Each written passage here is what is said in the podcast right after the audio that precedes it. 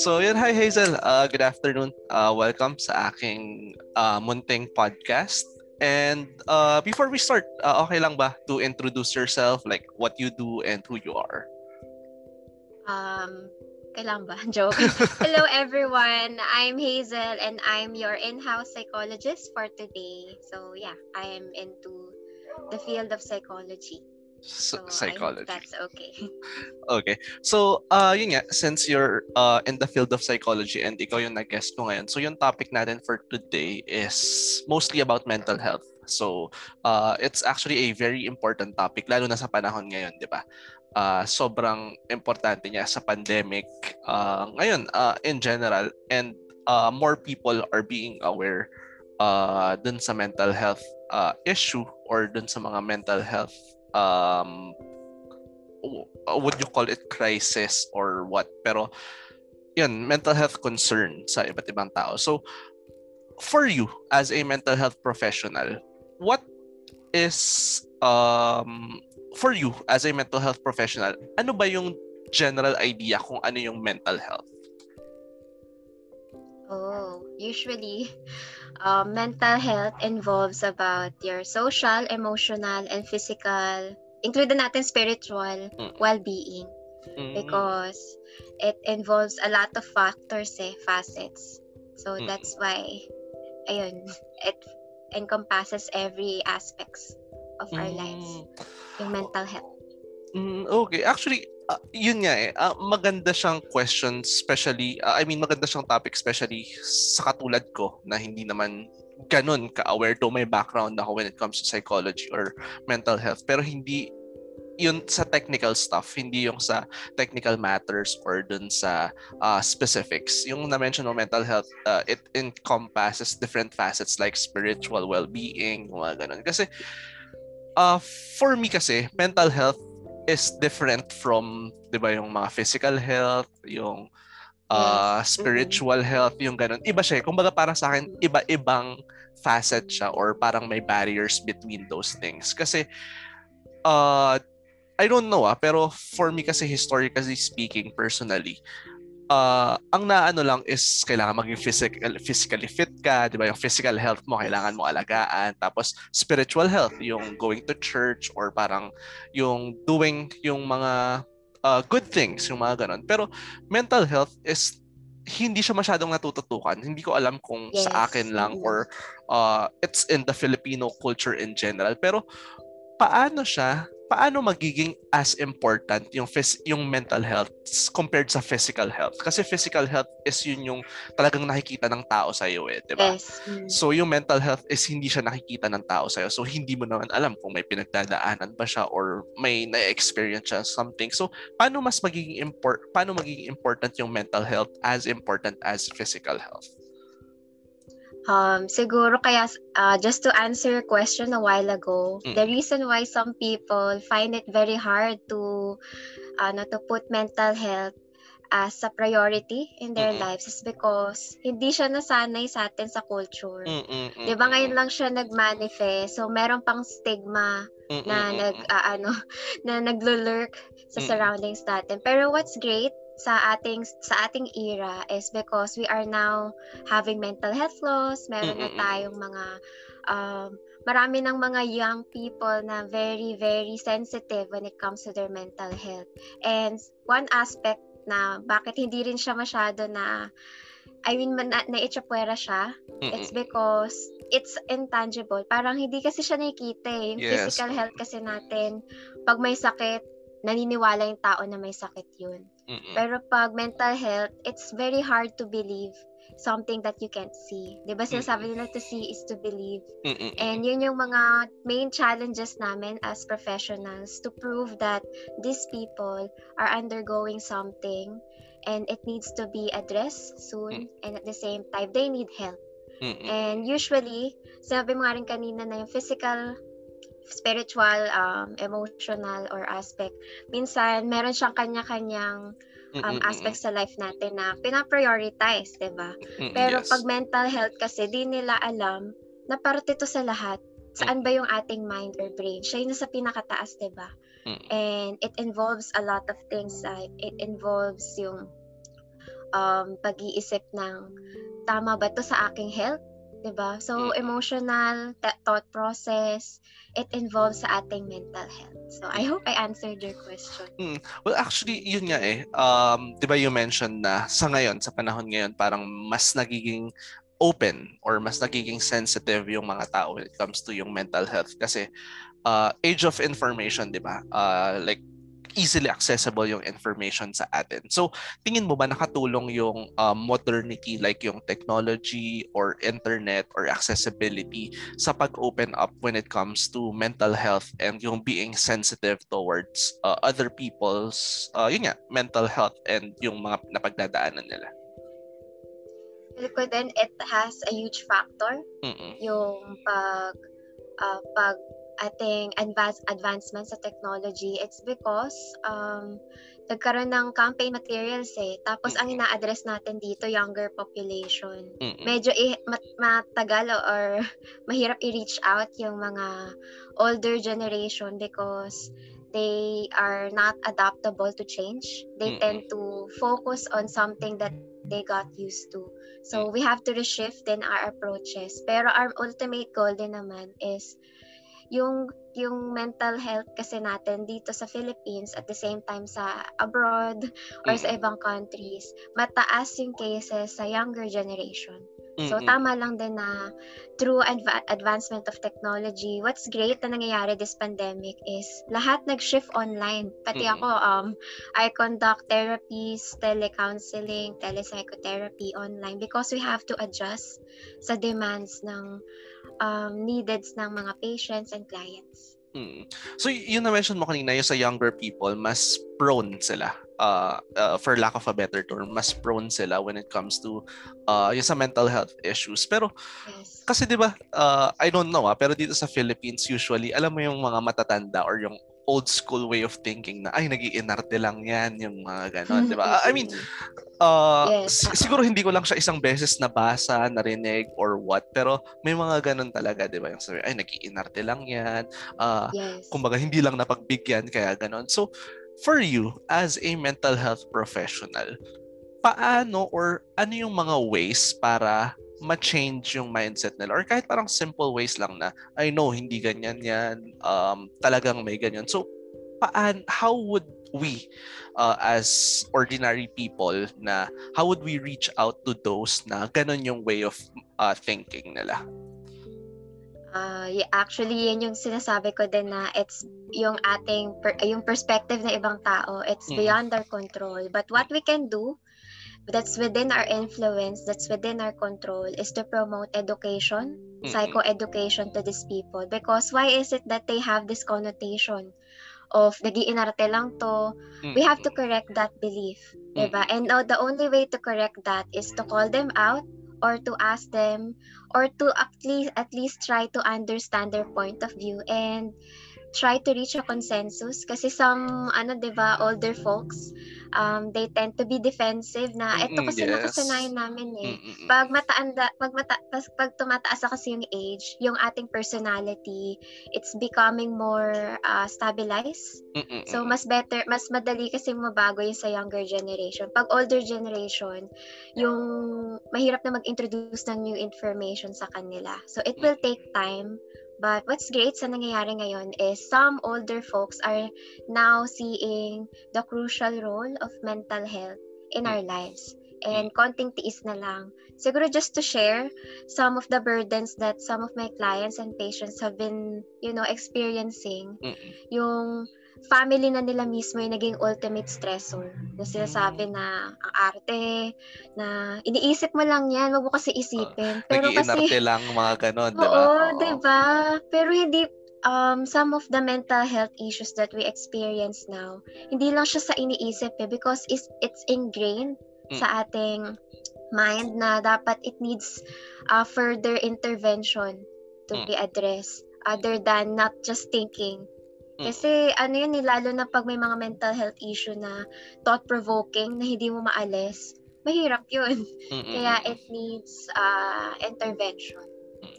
So, do you think yung ganong thinking ng mga older generation is nasa culture ba natin as Filipinos? Kasi 'di ba tayo Filipinos conservative tayo eh, 'di ba? Yes. So, do you think ba na nasa culture natin 'yon or kahit sa ibang bansa or ibang culture ganun din yung way of thinking nila?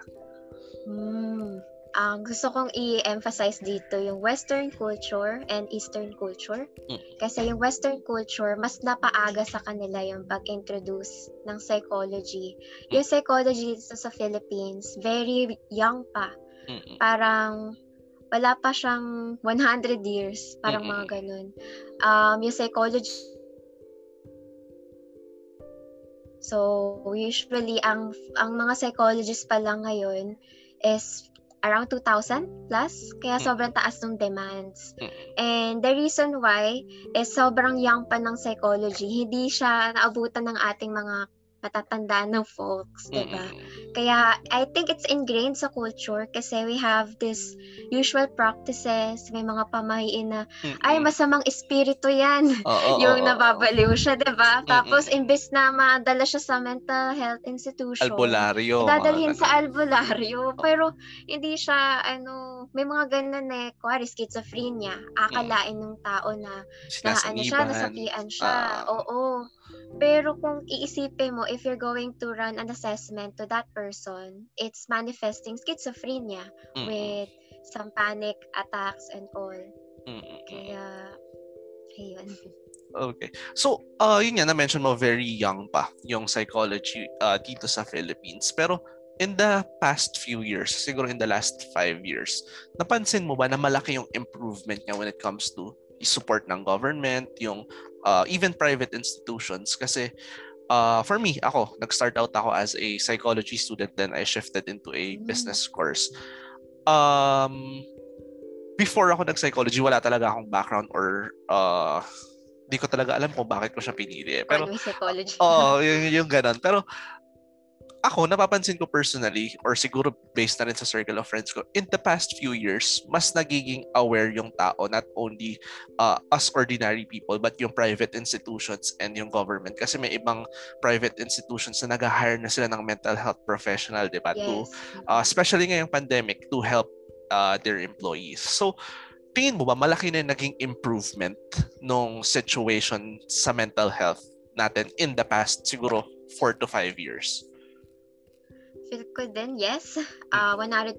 May progress is still progress. How little or how big is that? Pero ako, I'd like to emphasize na it's big. Uh, parang nagpa, nagpa-flourish na yung psychology. Nung una, nung nakapasok ako sa aking degree, na first year pa lang ako noon, hindi pa talaga kilala yung psychology. Mm-mm. Medyo ine-echapwera pa. Mm-mm. Pero sasabi nila na, no, just wait na parang it will be, it will boom it, and it, some people will need it someday. Mm. And lo and behold, ito na nga. And between 4 to 5 years, nagkaroon ng mental health law, nagkaroon na ah, sa companies na tinatrabahuan ko, na-require na yung mga counselors. So we provide support and it's required. So some employees are required to, you know, attend such sessions sa Mm. amin kahit they are healthy because they are preventing or promoting wellness sa kanila. So sa schools din, I think they are now requiring then a school psychologist Mm-mm. because it's really badly needed now that we are in the difficult times. Mm-mm. So, uh, yun nga, as you mentioned, nagbibi, nagte-therapy ka ng mga clients mo. Uh, ngayon, sa panahon ngayon, online na. So, for you, um, in your line of expertise, if it's okay to share, ano yung pinaka-memorable or pangit kasi ang pangit kasi ng word the toughest eh, 'di ba? Parang ang uh, 'di ba parang ang hirap i ano niya. So, ano yung pinaka-memorable na case? Kahit wag na yung specifics, kahit yung general na lang. So that, uh, para din Okay. yung maano siya ng mga tao na, ay, ganito pala yung ginagawa uh, when it comes to uh, therapy or consultation. Okay, so buti naman binago. Memorable na. Medyo Memorable. challenging kasi yung toughest. Mm-mm-mm. Pero something that's memorable, it could also be a toughest one for me. Mm. Kasi it's it's a line between ethics and practice. Mm. So, meron kasi tayong code of ethics, parang ano siya namin, Bible ng psychology na kailangan namin siya sundin kundi magkakaroon kaming misalign kami or may malpractice. Mm. So itong memorable case na to is usually we are not allowed to touch our clients. 'Di ba? Kahit simpleng siguro handshake or tap mm-hmm. sa shoulder, it's all right. Ah. And, uh, ah, hindi ko alam yun, na bawal yung physical touch. Oh, totoo ba? Bawal, bawal kasi. Ngayon ko nalaman. um, it's part, kasi depende, um, emotions are very complex. Mm-mm. If we see na they are taking advantage, kasi meron kasi transference and counter-transference na nangyayari sa therapy. Mm-mm. Yung transference, yung aming patient or client, they could house somehow project their emotions sa amin pero sa ibang tao yun. For example, may mga may mga clients or patients na may in love sa amin, mga ganun.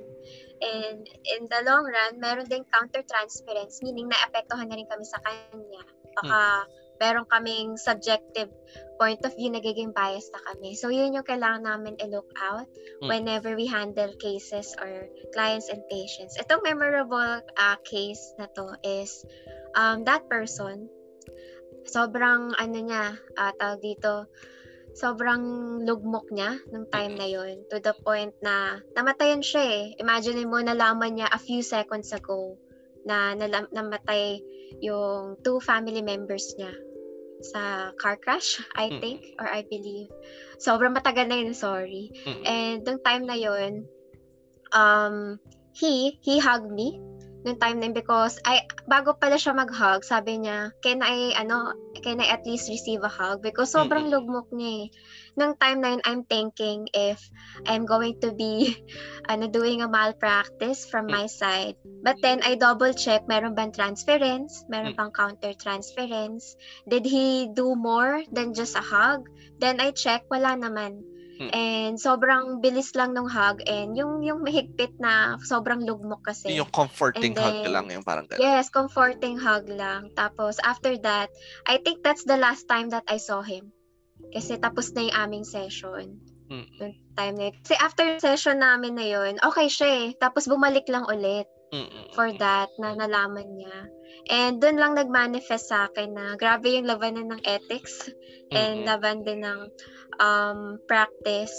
Pero ang maganda kasi dito as counselors or as psychologists din, malaki yung role din namin because some people will choose to share their deepest, darkest secrets sa amin. Kasi we, we offer no judgment eh. Mm. Kaya hindi nila to ma-share sa ibang tao, hindi rin nila to ma-share kasi hindi sila maintindihan. Mm. So, this is me encouraging those counselors who are feeling down kasi we can also experience compassion fatigue hmm. na I'm letting them realize na you are making a difference to each and anyone, everyone. Mm. So, paano yun? Uh, like, kaming mga ordinary people, sa inyong mga mental health professional kami nagre-reach out if we need some counseling or therapy, di ba? So, paano kayong mental health yes. professional? Kanino kayo nagre-reach out? May ranking ba yan? For example, si rank number 4 kay rank number 3 siya mag-seek uh. out. May ganun. May ganun ba siya? Yes, yes, yes naman. I mean, wala siyang ranking. Di naman siya specific na may process na, oh, psych- licensed psychologist to dapat um, head psychologist yung mag-aano sa'yo ang ultimate goal lang dito na pag nagte-therapy ka, dapat yung therapist mo, hindi ka kilala. Meron kami ah. tinatawag na sa code of ethics na multiple relationship. So bawal mo ka bawal kaibigan, bawal mo katrabaho. Oh. So yung company ko, um, they provide, uh, tawag dito, they are outsourcing some therapists or psychologists that could provide some mental health intervention to those who are experiencing burnout or exposure sa a lot of trauma. Kasi every day we are exposed to in, immense stress. Diba? Mm-hmm. Lalo so na sa panahon to, ngayon, di ba? Yes. Mm-hmm. Kaya medyo, uh, tawag dito, challenging. Mm. So, Kaya meron naman provided. Mm-mm. So, yung mga therapy, uh, ewan ko, siguro ang bano ko lang to ask this question. Kasi yung mga ter- yung mga therapy kasi napapanood ko lang siya kunyari sa mga movies or sa mga TV show. Yung setup ng therapy is yung nakahiga sa sofa tapos si therapist is yung nagsusulat. Yung ganun uh, uh, ganun. Yun yung exposure ko when it comes to therapy. So paano ba talaga yung therapy? Uh, I mean kahit siguro general kung paano siya ginagawa talaga or paano yung process niya. Kasi yun lang na-imagine ko, minsan may lollipop pa yung patient tapos nakahiga sa sofa. Di ba may mga ganun sa mga movies? Oo nga, eh, usually, eh, nako, itong mga movies na to, eh, masyado silang nag, ano, gen, ay, hindi naman sa generalize, masyado silang nag-specific sa isang approach. Mm-mm. Marami kasing fields under psychology. Yun Mm. nakikita nyo sa, yung mga nakatalikod yung naka nasa upuan, Ah, tapos yung ah. therapist sa likod. Um, it's psychoanalysis approach and that's the oldest approach in psychology. So, gone, meron pa gumagawa yun pag siguro may mga therapist na ganun yung approach. Pero the usual is yung yung patient or client nandiyan sa kabila tapos nandito ko. Basta as long as we're see- seeing each other, nakikita yung gestures, yun yung usual Mm. approach. Pero ngayong ta sa telecounseling o telepsychotherapy, eto Zoom, Mm-mm. 'di ba? So medyo may limitations lang kasi di nakikita lahat ng gestures. Mm-mm. Kung naiinip na ba yung patient or client. Ayun, kaya So, mm-mm. so yung nakahiga na yun, psychoanalysis, uh, Sigmund Freud psychoanalysis. Diba? yes, Freudian, uh, Yes. Freudian, ah, congrats. Pinaalala pa ako. Sigmund pa ako. Freud yun. Mm-mm. Uh, just sa siguro trivia, the reason why some people uh, employ psychoanalysis is they are focusing on the unconscious. Mm. And kaya yung patient, ay kaya yung patient, kaya yung therapist sa likod to prevent distractions Mm. para nakafocus lang yung patient or client na habang naka, di ba, naka-relax siya, Mm-mm. nakafocus lang siya sa thoughts niya. Mm-mm. And, Ah, okay. So, ganun pala. kaya So, ayun. hindi pala talaga ganun na kailangan nakahiga ka. Tapos, hindi, naka, hindi. kumbaga, naka-cross arms lang siya. tapos, nakatingin sa ceiling. Tapos, si therapist is nagsusulat-sulat lang. Hindi pala siya ganun. Hindi, hindi naman. Hindi so naman. far. Wala naman nag... Kasi wala rin space for Mm. that. Di naman, mga clinics ngayon parang normal na sa ospital na rin eh. Mm. Diba na may upuan, tapos usap lang kayo. Ganun. So, so ito, uh, wala to sa set of questions na sinend ko sa'yo For earlier. sure. Pero ikaw, uh, as a mental health professional, may mga times man na for example, may tao kang first time na meet or yung friend mo, na-analyze mo ba sila na parang uh, normal na, parang alam mo yun, yung parang second nature mo na kasi mag-analyze kasi yan talaga yung work mo eh. Pero uh, for example, ako, kunyari first time mo ako na-meet, ina- na-anal, nang analyze ka ba ng tao or parang subconsciously nagagawa mo na lang siya? Ah, actually, it depends on the situation. Kasi minsan, pagtapos ng work namin, pagod na kami. Hindi na Mm-mm. kami nag-analyze. Some people na parang, di ba, pag nalaman nilang psychologist or Mm-mm. counselor or therapist, ina-analyze mo ako. No, sabi ko, sa at the back of my mind, teka, pagod ako. Hindi ako nag-analyze. Pero nag-analyze ako pag, ah, tawag dito, um, pag in need, yung taong yun, or pag kumari nagjo-jokes na feel ko medyo na-offend ako, inisip ko, ah, baka kaya nasasabi niya to kasi stress siya ngayon. Mm. Yung, you know, nagiging bigger person kami to help us cope din. Mm. At ba, ayaw rin naman namin magkaroon ng cause of conflicts with Mm. that. And sa pagtaong in need naman, iniisip namin, kailangan ba dala ng listener or advice? Kasi best kami sa listener, ni minsan di naman kami bibigay na advice. Mm-mm. So, we're just letting them vent out. Pero, yung first time na ma-meet, at times, un- unconsciously, um, we do that. Pero kasi majority ngayon ng mga counselors sa psychologists, pagod na. They tend to not focus um, more on the person itself outside work. Kasi ginagawa nila yun sa sa work. Kaya, ayun. Kasi ako, uh, ako as uh, HR professional or recruiter, ginagawa ko na siya na ilang taon. May mga times na di ko maiwasan na, ay, pag sa akin nag-apply tong taong to, bagsak to. Yung ganun, yung parang, siguro judgmental lang talaga ako or what. Pero, Kunyari, Okay. first time ko na-meet, ah, siguro pag nag-apply sa akin to, babagsak to. So, ewan ko ah, ewan ko. siguro nakasanayan ko lang na manghusga ng tao. Kasi, I mean, manghusga ng tao in a job or professional job setting perspective, in a job perspective kasi Okay. baka sabihin nila judgmental ako or what pero yun nga ah, may ganun din eh nakakapagod talaga like ah, Mm. yung araw-araw mo na siyang ginagawa na if ano parang kailangan mo na ng break, 'di ba? Kasi ikaw yes. um yung shift mo is hanggang gabi, 'di ba? Tapos minsan nag-overtime ka pa if I'm not mistaken. Mhm. Tapos uh, after nun, di ba, parang gusto mo na mag-disconnect, mag, yes. uh, mag-recharge, yung gano'n. So, in the topic of disconnection, so, sa ngayon, ngayon nakakulong yung mga tao sa mga bahay nila for like ilan na tayong days for I think 452 days, 450 plus. Wow, kabisado yung days. so, ano yung tingin mo na parang uh, mga quick methods to recharge or parang yung reconnect with uh with one's self na pwedeng gawin parang DIY ganun. Parang DIY na pwedeng ah. gawin ng lahat ng tao na parang to relax or disconnect kasi ang dami talagang stressors ngayon eh, 'di ba? So for you, ano yung sigurong quickest way and most effective way to yun, to do that, to recharge?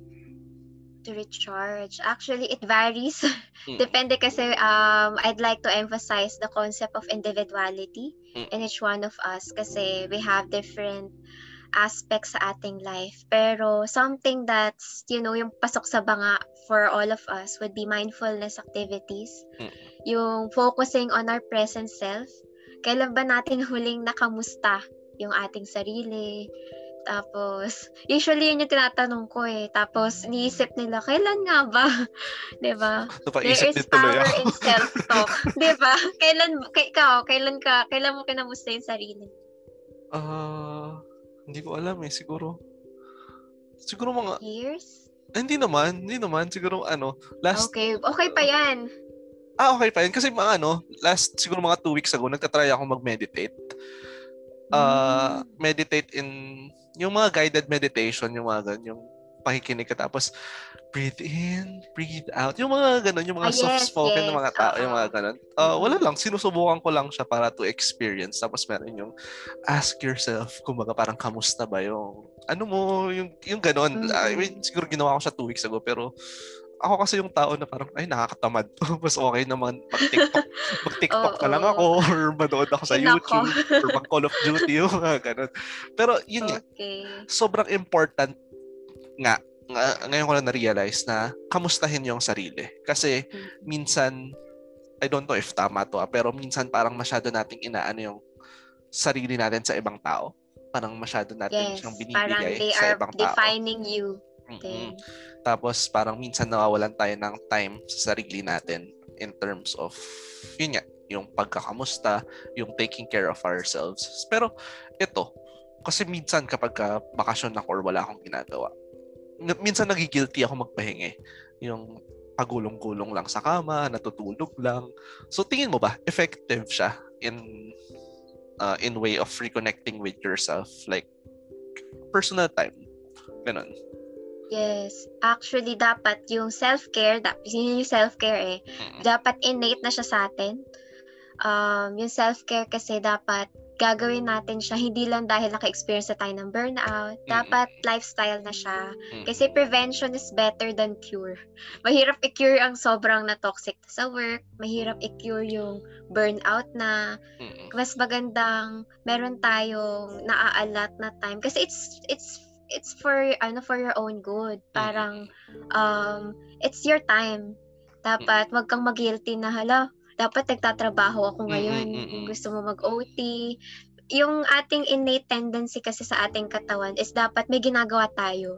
Hindi tayo sanay sa nagbibigay ng oras para sa ating sarili. Kasi medyo awkward tayo sa simula pag sa self-care time. Pero when you practice yung mindfulness activities, meron yun, marami yun sa YouTube Mm-mm. Or if self-care time, yung hobby na that, that doesn't involve um, the use of uh, technology gadgets, or uh, cellphones. Yes.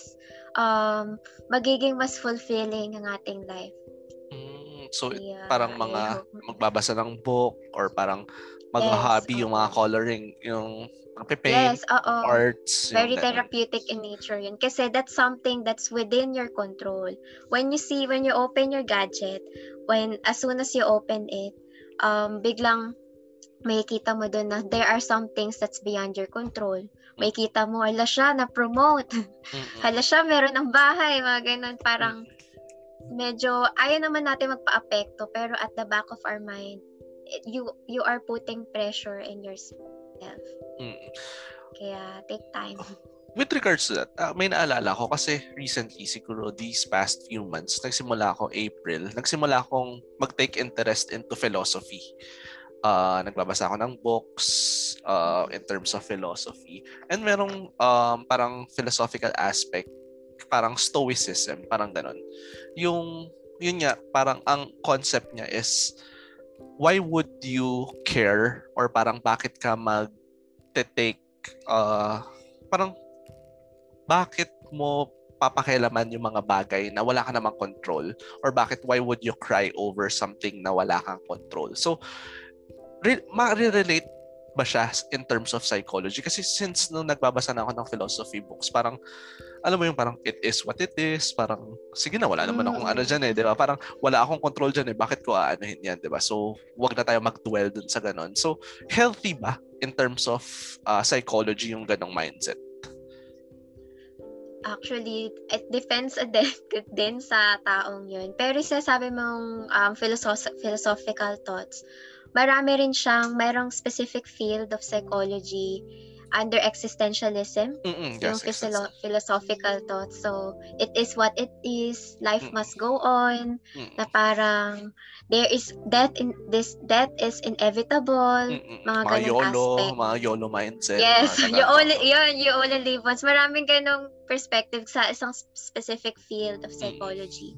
And some people are used to this um, perspective and it helps them. Mm. And the reason why kailangan natin i-magnify na this is something that's way beyond their control, kailangan din natin wag tanggalin sa kanila yung aspect of emotions Mm. because crying because of something that's beyond your control is a normal reaction because it's something that you wanted to do eh. Cry, eh, emotions, uh, your emotions are valid.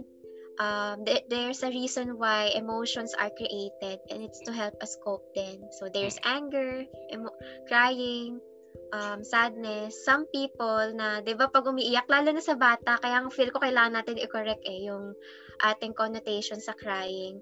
Bakit ka umiiyak? That's bad. Mga ganon. Mm-mm. So pag sa adult na, hindi na makaiyak, isipin nila na this is bad. Na dapat Mm-mm. hindi tayo umiiyak. Parang nakakahiya parang yung mga ganun, Oo, di ba? di ba? Yung Pero stigma talaga. crying, oo. Crying is something that helps us kasi may sinisecrete siyang hormone sa ating brain that helps us cope. It Mm. calms our nerves. Mm. So, Okay. So yun, um, in terms of sa ganito, di ba yung mention kanina na sobrang in demand talaga and sobrang konti ng mga mental health professionals sa Philippines ngayon. Um, may marirecommend ka ba na for example may makikinig nito or may friend ako na magtatanong na ay um, ha, saan ako? Pwede mag-seek ng isang mental health professional. So may marirecommend ka bang institution or a private uh, entity or government entity? Ah, that's a great question kasi some people, siguro just to, bago ko sagutin yung sa, sa ah, tanong mo, um, sa, gusto ko lang sagutin na bakit some people are hesitant to seek help. Kasi, 'di ba, some people are, you know, um ayaw, di nila alam saan. So there's a concept of the unknown, 'di ba, nung una na ah, okay, so ah, wag na lang pala kasi di nila alam.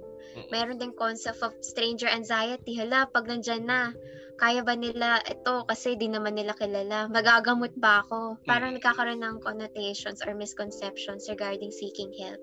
But we are, as professionals, we are trained to establish rapport sa aming clients and patients. We have to make you feel good in Mm. order for you to share or pour your heart, heart out. Mm. And some institutions, lalo na ngayon, sobrang, alam ko din nagdagan ng budget eh sa ating government institutions. Um, some of my friends, kasi bawal ako mag-therapy ng friends eh. Mm-mm. So, I refer them sa other institutions na I think I can give you the link Mm-mm. later. kasi di ko kabisado eh. Pero one thing na naging pag-to-dose na may psychiatric um, needs din, na kailangan ng gamot and all, sa NCMH. So, National NCMH. Center for Mental Health. Ah, meron silang hotline Mm. ngayon na that could, you know, that you can call 24/7. Tapos they can it's it's free of charge tapos may toll fee toll free din. Um pag tatawag ka din doon, they can schedule you Mm. for an assessment with a psychologist or a psychiatrist if kung ano yung needs mo. Mm. And mas naging better ngayon compared dati na kailangan mo physically pumunta doon. Mm. Ngayon nag-adjust or nag-adapt na sila dahil sa pandemic. So, it's my assignment na bibigay ko sa'yo yung list later. Actually, yun nga, um, yung sa na-mention mong hesitations, uh, ito, napag-usapan natin ito kagabi, di ba? Like, um, parang ako, ako personally, uh, nag-reach out ako sa NCMH siguro mga basta this year, this year yung pinaka-recent kasi uh, I was experiencing panic attacks yung ganun. And yung hesitations ang hirap talaga niya tanggalin. Like, pag tinawagan ko to, baka i-judge ako nito. Yung mga ganun. Kasi, hindi kasi yung stigma talaga eh, di ba? Uh, although, ang, ang hirap niyang anuhin na uh, ano yung panguun parang ang nasa isip ko nun is ano yung uunahin ko yung hiya ko yung parang nahihiya ako or yung need ko to seek professional help yung ganun tapos there was a time na talagang ginoo ko na ginoo ko na na tum- tumawag na ako sa NCMH and hindi ko in-expect na ganun siya like if ever na may mga tao na uh, hesitant din. Uh, for me kasi ang ginawa ko lang is yun nga yung mindset na ano pa unahin ko yung pagiging mahiyain or yung uh, yung well-being ko as a person. And yung nakausap ko sa NCMH, actually first time ko tumawag sa ganun and first time ko mag-consult into a mental health professional. Sobrang comforting niya.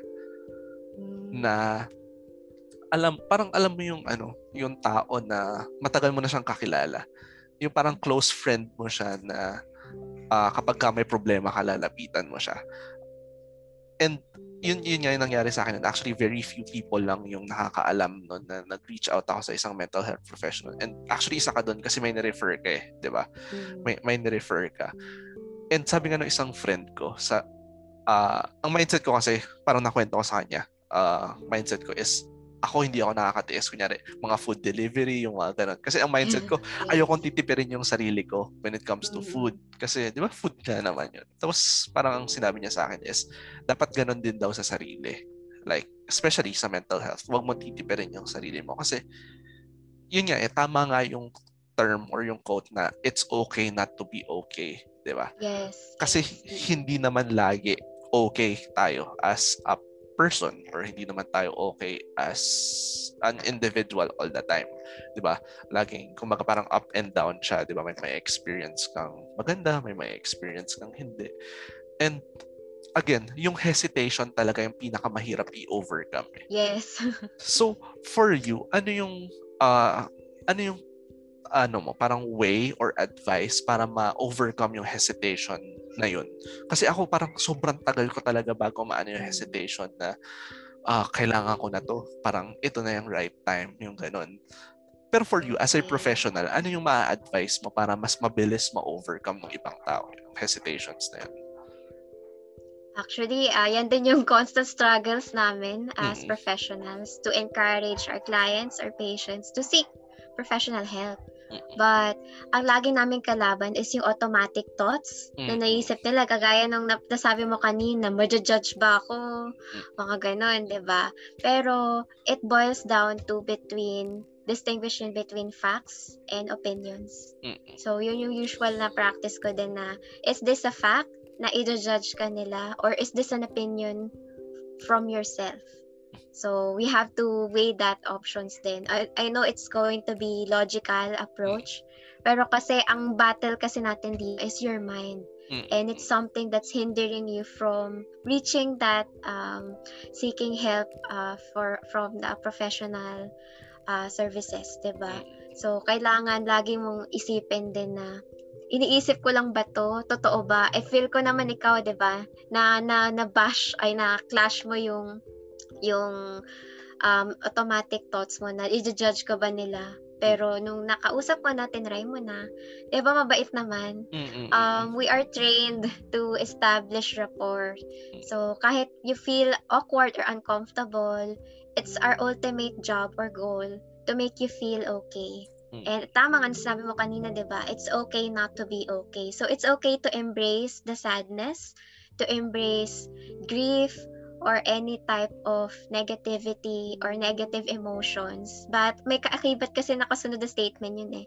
It's okay not to be okay, but for a period of time only. Mm. Hindi mo pwedeng isang taon papa hintayin mo. Baka mm. it's time that you seek professional help if needed yun, uh, actually kasi 'di ba kagabi nag-uusap tayo tapos tinanong ko sa iyo kung okay lang ba i-share yun yung pagsi-seek out ko ng professional help. Yes. Kasi kahit ngayon nag-hesitate ako siya i-share. Parang ang hirap niya i-share kasi 'di ba I mean nandoon pa rin yung thought ng judgment eh. Pero I decided to share it para lang din if ever man may makikinig nito or sana may makinig nito na parang Makikinig. I mean yung parang ay ano hindi lang pala ako yung nakaka-experience ng ganun kasi parang ang comforting is even na hindi ka ay, hindi siya isolated case, 'di ba? Or hindi ka nag-iisa sa ganong struggles mo or sa ganong battles mo na ganito yung nararamdaman ko, 'di ba? So I decided to share that information in the hopes of encouraging yung mga people na nag-hesitate yes. na mag-reach out then to uh, protect or parang to take care of their well-being, 'di ba? So, uh, ito uh, last question na to uh, before we end. Yung um do you think na yung for example, ako kunwari lang ah, nafi-feel ko na mentally healthy naman ako, mentally stable. Lahat wala naman okay sa akin. Do you think na kailangan ko pa rin mag-seek ng constant uh, professional help. Like, kasi diba sabi mo, prevention is better than cure, di ba? Yes, so, um, yung statement na yun is kahit healthy ka, um, spiritually, mentally, or physically, you need, you still need, tama ba? You still need to, uh, to seek uh, professional help. Ah, okay. yun ba? Um, like what siguro example ko yung physical health um usually 'di ba we have our yearly check-up mm-hmm. or six months check-up 'di ba just to check if we are still fit or fit to work same way it also applies din sa ating mental health mm-hmm. kasi meron ako mga clients na they are healthy and all but they are curious and wanted to know more about themselves, yung pag-seek ng ating professional help, they won't tag you as someone who is baliw Mm-mm. or someone who is, you know, having mental health issues. Mm. Some people who seek professional help, they just need some coaching, some advices, some counseling, or to vent out something like their frustrations from work kasi hindi siya provided sa kanilang company. So usually, um, it helps that you try to seek professional help even though you feel that you are not feeling anything at all. Um, gusto ko rin i-magnify, mag- magnify din yung our physical health is equivalent to our mental health and vice versa. Because if our physical health is deteriorating, it could it has the capacity to pull down our mental health and vice versa din. Kaya mas better din na we take better care of ourselves, especially this two, kasi magkapatid to eh, itong physical mm-hmm. and mental health. Pag hindi siya, pag nakalamang yung isa at medyo mababa yung isa, naku, maghihilahan yun. Oo.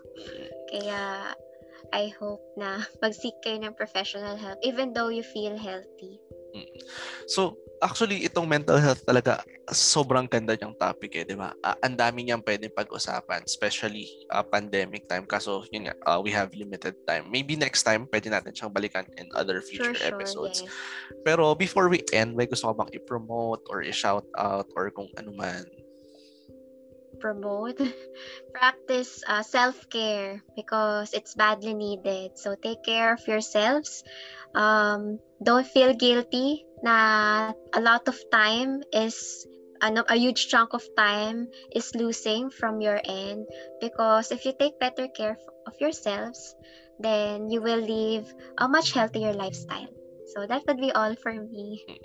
And uh, gusto ko lang i-shout out si Rainy. Sana wag mo akong awayan sa Call of Duty. Yun din. Hi, Rainy. So, uh, yun lang. Uh, thank you very much, Hazel. Sobrang insightful nitong napag-usapan natin. And hopefully, sa future, pwede natin siyang balikan yung mga topics na For hindi sure. natin na-tackle. So, again, uh, thank you very much. And sa lahat ng nakikinig or makikinig, uh, take care of yourselves, not only physically, but also mentally. Yes.